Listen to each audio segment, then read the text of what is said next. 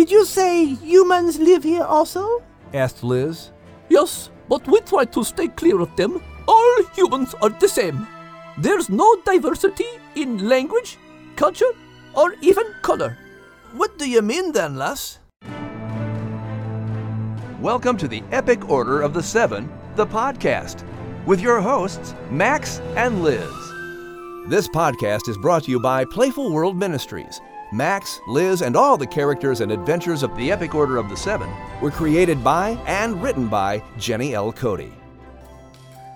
On today's episode, you'll hear Chapter 36 from the Ark, the Reed, and the Fire Cloud. And later, we'll take a trip to Jenny's Corner, where we'll ask about a different kind of creature that we haven't discussed much yet. A weird, bizarre creature unlike any other. Oh, the humanity! Oops.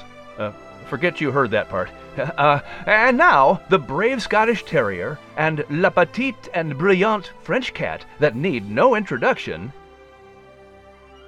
Uh, well? Uh, Monsieur Announcer? Hey, announcer lad! Uh, yeah?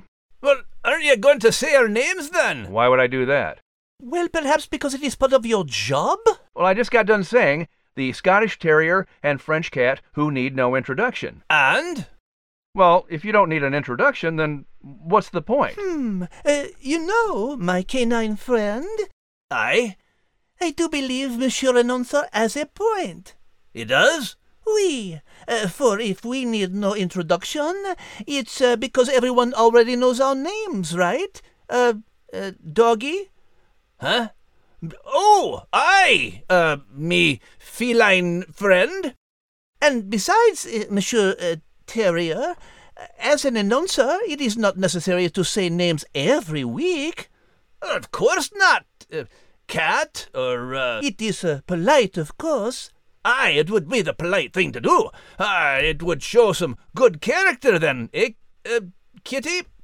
Oui, uh, but good manners, you know, being polite, what do they matter, huh? Exactly. Who needs 'em? Well said. Uh, cat? All right, you made your point. Uh, ladies and gentlemen, boys and girls, cats and dogs, and anyone else tuning in, it gives me great pleasure to introduce the amazing hosts of this show, whose names certainly bear repeating every single time Max and Liz. No, was that so hard, uh, Denny? No, and I apologize for. Wait, wait, what? What? Wait, what? What? Did, Welcome, everybody. what did you call me just now? Bonjour, mon ami. No, but I- And uh, we apologize for our announcer lad. Whose name is? Well, he's just a person, you know, But- a human being then. Well, yeah, but Oui, and you know how they can be, Aye, but sometimes they can be real turkeys. uh, so to speak. uh, But today we shall challenge that theory. We shall. We, for the last couple of episodes, uh, we have traveled all over the world, finding many other animals following the fire cloud. Aye, from uh, Canada and Australia and Russia and uh, even Africa. But today we catch up to our own merry band of animals as we traverse our way across Europe. And in today's episode, uh, we meet up with some real turkeys. Chapter 36 Stuffed Turkeys. Liz's assessment was right. With the addition of the two horses to their travel party, the animals made much better time. The fire cloud continued to draw them southward, gradually shifting to the east as the animals trekked through Romania and then Bulgaria. Challenges were continually placed before the animals on their journey, including another scary encounter with wolves in the Romanian forest. But somehow, the Maker always came through for them, enabling them to overcome whatever challenge or obstacle blocked their way. The animals reached a beautiful sea and enjoyed traveling along the coast for days. Al, swept up in a moment of romantic passion for Liz, decided to return her gift of naming the Alps for him. He decided he would name this sea after Liz's beauty. Being simple minded, he just called it the Black Sea. Oh, Albert, you shouldn't have. How sweet of you to think of me. said Liz as she rubbed her head against his long whiskers. They were sitting on top of Isabella the cow, who smiled at all she heard. The big, beautiful sea reminds me of how big me love is for me beautiful Black Liz, said Al with a goofy grin on his face. Max rolled his eyes at Al and Liz. Aye, do you really think anyone would call those mountains the Alps, or that sea the Black Sea, just because you named it yourselves then? But someone has to name these things, mon ami. Like your beloved Scotland, who named your fair land? asked Liz, knowing she would stump Max on this one. Max wrinkled his brow as he started to speak, but couldn't think of a reply. Well, I'm sure a fine, intelligent creature gave Scotland its name. Who's to say that we have not marked the Alps and the Black Sea by name for all time? asked Liz rhetorically. Of course, the creature who named Scotland were intelligent. Ah, well enough. I won't argue with the two of you. Enjoy your name gifts to each other. Tis a sweet gesture, then, said Max, smiling as he sat on top of Giorgio the horse. Let them have their fantasies, Max thought to himself. No harm with that. Their intentions are to honor their mates, not themselves. Max decided it was time to get down, to keep his legs from cramping. If you don't mind, laddie, would you please let me off your back so I can stretch? asked Max. Si, signor, replied Giorgio, stopping and kneeling down so Max could jump off the horse's back. Max stretched out long and then gave a good shake from head to tail. Kate giggled at how fluffy Max looked right after he shook like that. His black fur stuck out in all directions, like Al looked after a terrific fright. Kate sat on top of Pauline, the brown mare, and looked lovingly at Max. I think I will name the next big shrub I see the Shaken Max, said Kate. Because that's how you look, me love. Max looked up at Kate and had to laugh. well, I think we've had enough of naming places and things today. Besides, I don't think you'll be seeing many big shrubs here. This land we're in looks dry. Any idea of where we are, Liz? Liz looked around from atop the cow. The land had indeed turned arid, and much more rugged the farther inland they traveled from the Black Sea.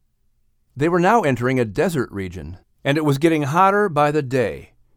In the distance loomed a huge snow capped mountain high above the horizon. Liz felt a chill up her spine, but not at the thought of the snow on top of that mountain. It was something she couldn't quite put her paw on. She had a sense of destiny, yet foreboding about it. They had traveled around the mountain from a distance for several days. The more Liz studied it, the more she felt a shared destiny with that mountain. It didn't make sense. The fire cloud wasn't over that mountain, so it obviously wasn't their destination. Liz shook it off and asked Isabella to let her down. Al jumped off too. We are somewhere in Asia, and this is a desert climate. We must conserve our energy and travel only in the early morning hours and evening time so we can rest during the hottest part of the day. Water will be increasingly difficult to find here, said Liz. And Isabella, uh, stay out of that seed sack, uh, s'il vous plaît. They had strapped Liz's seed sack around Isabella's neck when they were in Austria. Food had been plentiful, so the seeds posed no temptation to the ever hungry cow. But now there would be little grass to chew in this rugged, arid land. You heard, madame. If I see you so much as sniff too hard at those seeds, I will peck at your hooves, threatened Henriette, getting eye to eye with the big cow. The fat hen sat next to Jacques on top of Don Pedro. Jacques and the bull both rolled their eyes. Aye, and that means me reed, too. No nibbling on it, then, added Max.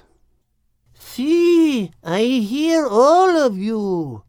I will leave the seeds and the reed alone. But what will I eat? The cow asked Liz. The same question was on the mind of every animal there. Rudy and Rosie flew over to land on Don Pedro's horns, waiting for an answer as well. I will need to inspect the landscape and study our situation, replied Liz. And pray she thought to herself. Everyone stop and take a rest for now. Uh, but Giorgio, uh, please stay awake, mon ami. We don't want you running off again, no? The black stallion lowered his head in agreement. His sleep running problem made him bolt away from the group at times, embarrassing him. Max had developed quite a repertoire of songs to have ready to sing to the big horse in order to wake him. There certainly was never a dull moment with this group. Well, we hope you're enjoying this episode of the Epic Order of the Seven, the podcast, and chapter 36 of The Ark, the Reed, and the Fire Cloud.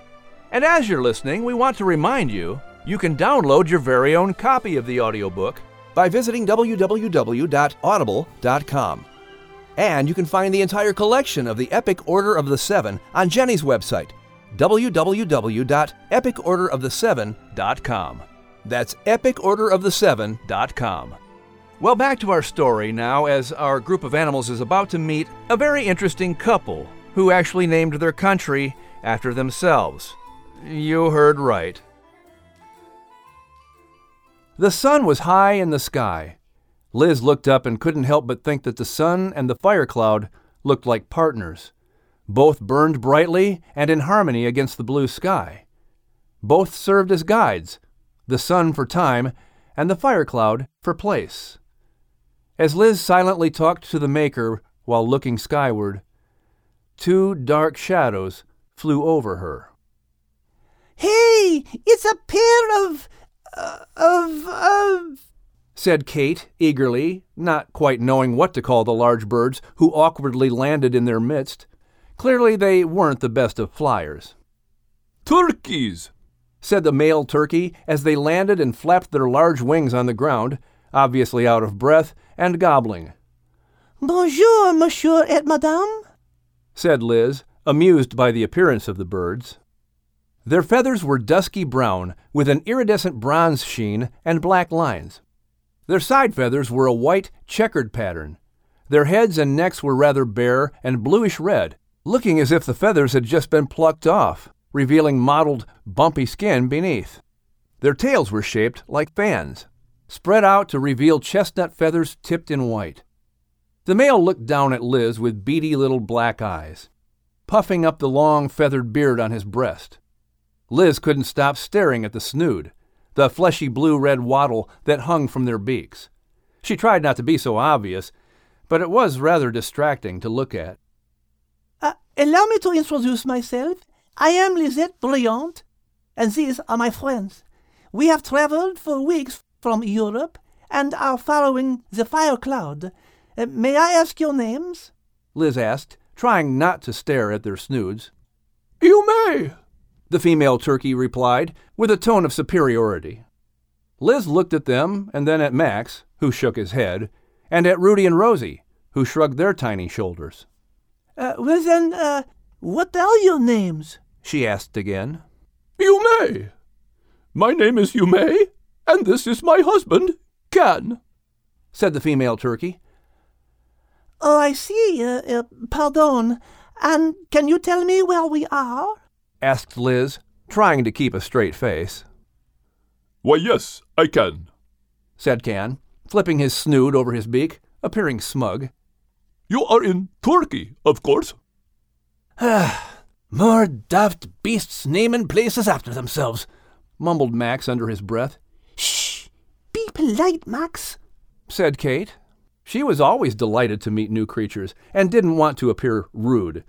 The turkeys, however, didn't seem concerned about being impolite. They were rather haughty as they talked to the animals. We are in Turkey, and you are turkeys? Liz asked, studying the large birds. Uh, may I ask which name came first? Liz was tickled by these birds, but ever curious to gather new information. We named it, of course, said Can. I knew it, muttered Max before addressing the turkeys. And I suppose that creatures everywhere will be calling this land Turkey just because you named it. Our great land is deserving of a name that reflects majesty and beauty. Have you traveled through our land and seen the lush coastal areas and the beautiful forests?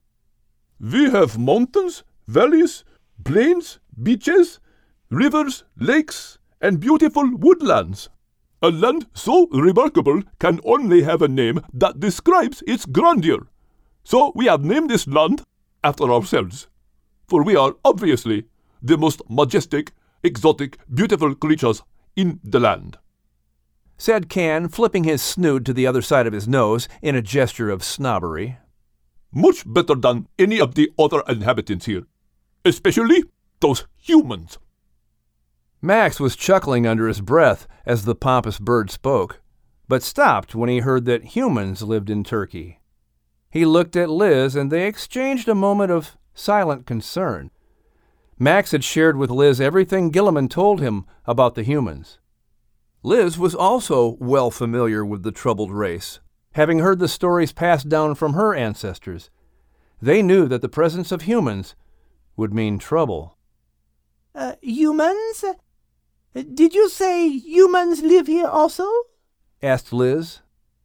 Yes, but we try to stay clear of them. Such boring creatures they are. All humans are the same. There's no diversity in language, culture, or even color. Yume explained. Uh, what do you mean then, lass? asked Max. Well, I assume you animals are from different countries, as you have different accents. We in the animal kingdom enjoy variety. We have different languages, looks, cultural traditions, and unique traits. But these humans are all the same one language, one culture. One bad culture, I might add. They are a hostile bunch. Yume said as she looked down her nose at Max. And I submit that we in the animal kingdom are much smarter than humans, too. We often know when things will happen, even before they do, like the frequent earthquakes here in Turkey. We feel them sometimes a day before they happen. The humans are always caught by surprise, panicking whenever the earth rumbles. I'm telling you, these humans could learn much about life by watching us. Added Can. Hmm, there is some truth to what you say, monsieur. So, what do you recommend to avoid encounters with these humans? asked Liz. An encounter with humans is inevitable now that you are in this land. But you will soon be out of Turkey. The land just beyond is the border with Persia. We're headed that way now, explained Can, pointing to the border lined with jagged rocks. Why don't you two join us then? offered Kate with her peppy grin. The self righteous turkeys didn't offend her. She thought them to be rather interesting and funny. Why join you? Why would we want to? We prefer to travel by ourselves and can reach the destination sooner by leaving No, answered Can, oblivious of how insulting he was. Well, be off with you then, turkeys, growled Max, not liking these birds a bit, especially after that degrading reply to Kate. And may I ask one more question before you leave? asked Liz as the turkeys readied for flight.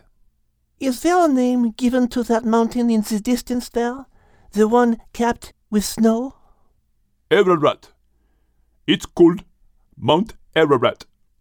Can said as he and Yume took off flying toward the fire cloud. Their bodies looked awkward in the air, and it took them a while to get steady as they flew. Ah, good riddance. Those birds' heads were stuffed with delusions of grandeur. I never seen such arrogant beasties. Turkeys. It would serve them right if the humans got a hold of them, complained Max. Liz wasn't listening. She continued to stare at Mount Ararat, still feeling disturbed in her spirit about that place. But what did it matter? The fire cloud had led them around the mountain, not to it. Now that they were headed into Persia, there were other pressing matters to think of. There were humans in this land. It was obvious that the fire cloud was leading the animals to a certain encounter with humans. What? Liz wondered. Will happen when we encounter them. Oh, I do remember that day so vividly. Uh, to that point, we'd never seen a human. We'd heard they can be real turkeys. But we did meet some real turkeys, and they talked as if humans were not very nice. Aye, and they didn't have a lot of room for talking then, did they? But our journey was obviously headed towards some humans.